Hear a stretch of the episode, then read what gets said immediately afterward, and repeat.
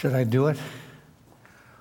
Uh, I may get kicked off the preaching team, but uh, I can't do research on the discipline that I'm talking about this morning um, without uh, a theme I learned about created by Mick Jagger. I think uh, uh, and as I read about the song and felt it, Uh, he, he writes this song about satisfaction, and uh, if I, I don't know whether you guys can do this or not, but if I recall the song, it goes, bam, bam, da, da, da, da, da, da, da. How am I doing? Da, da.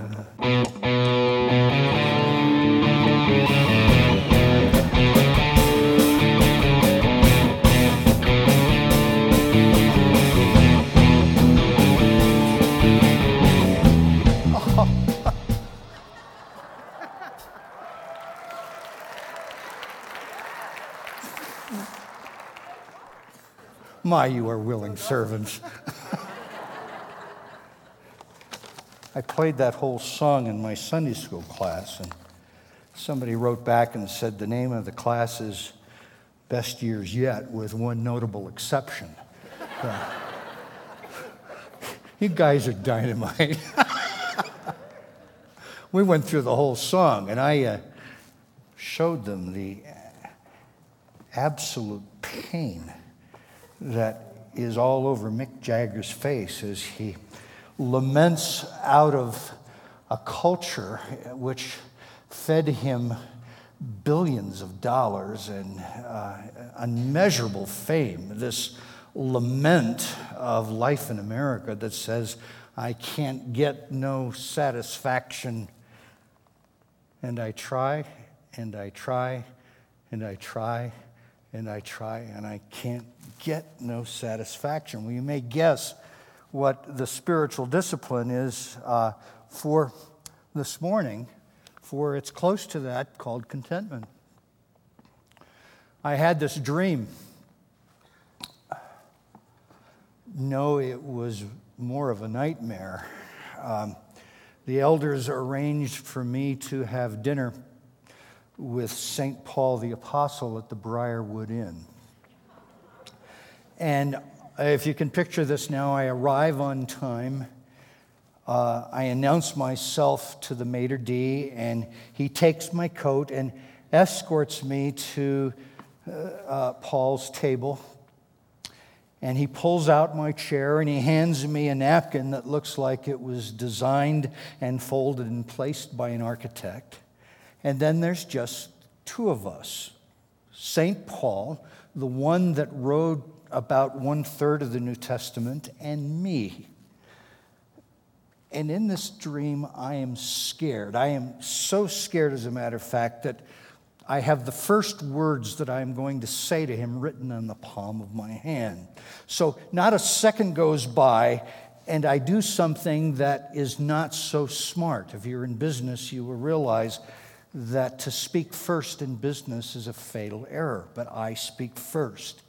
And I say to Paul in my dreamy dinner, Happy New Year, Paul.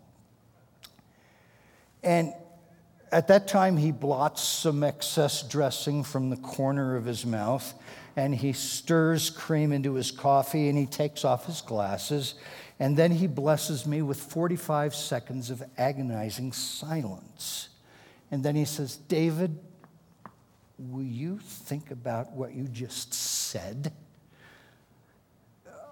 Then I woke up, and I said to my wife, would you please hold me? Uh, because the idea of having a, a, a dinner with Saint Paul and him even scrutinizing the slightest bit of what I said is very, very painful. Uh, David, think about what you just said. That, that's something my dad said to me when I was a child. So I can do that. Happy New Year. Happy New Year, Happy New Year.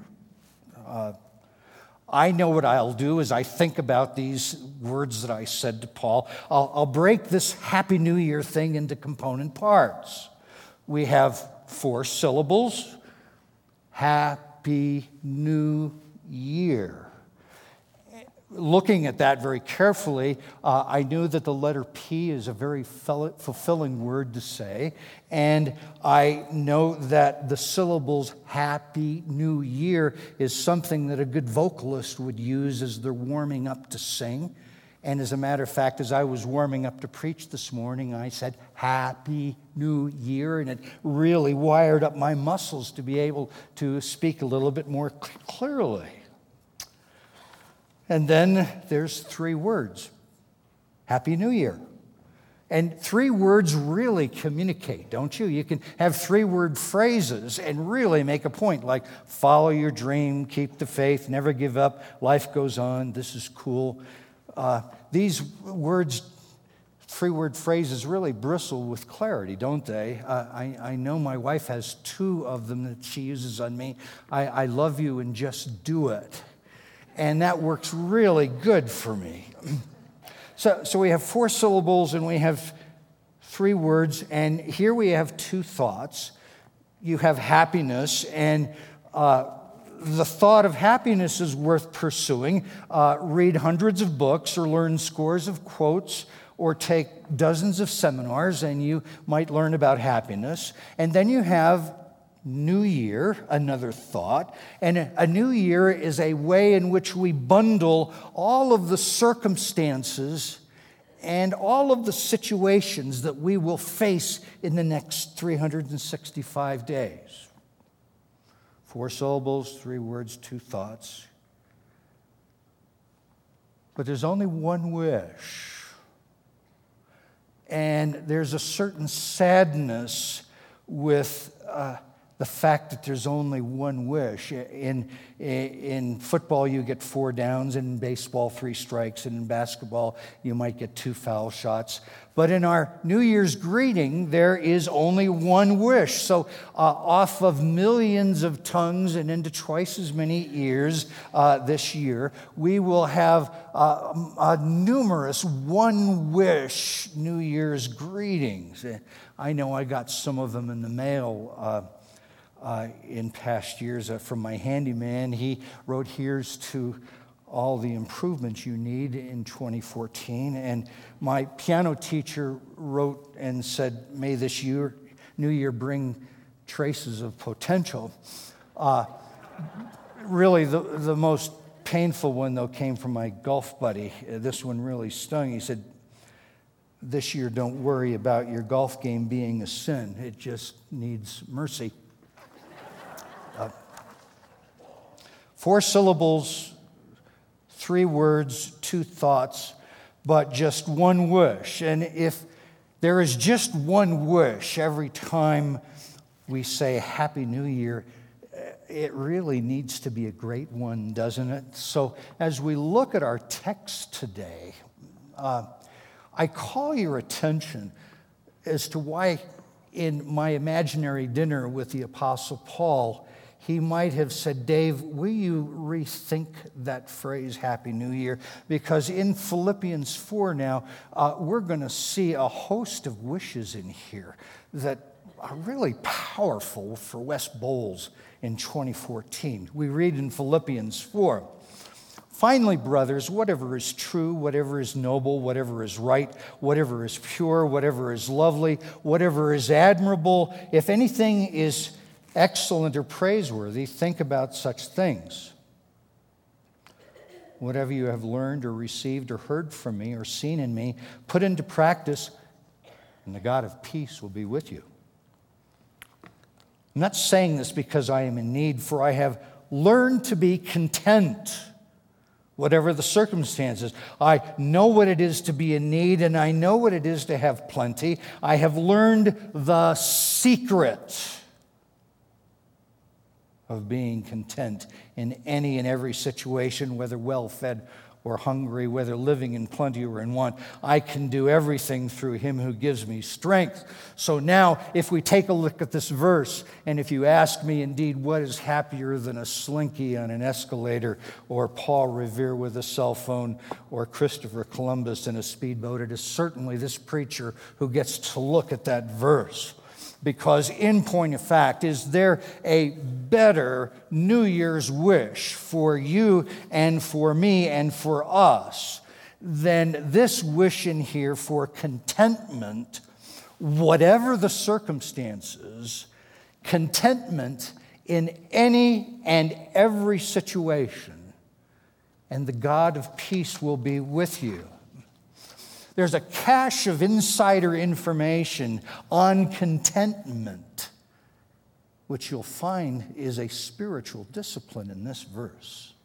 When Paul says to us, I have learned the secret. So, so this morning we start a new series entitled Built Bowls Tough. Now, I don't think your preaching team is trying to be glib with this proposal. There, there are times, however, when we have no choice in life but to get tough and be tough and stay tough. So Bowles Tough here suggests a, a Tim the Toolman kind of home improvement toughness, a, a growling, chest-pounding uh, fortitude that springs from a, a military kind of discipline. Uh, and in the next few weeks, we're going to talk about the stuff that makes us tough. And so we land this morning right in Paul's secret of contentment or satisfaction. And some of the stuff that makes us tough is this secret. And if you look at this secret very carefully, we're going to find in this needle-sharp set of verses that Paul doesn't think that contentment is a divine entitlement, and he doesn't think it's a shrewd transaction. And he doesn't think it's a clever manipulation or an opulent escape or a recreational chemistry or even a pleasant surprise. He describes it here, if we look at the verse very carefully, as a discipline, something to be learned, something to be practiced, something to be developed, and something mastered. So this morning, will you look with me at Paul's secret, uh, uh, little bits of insider information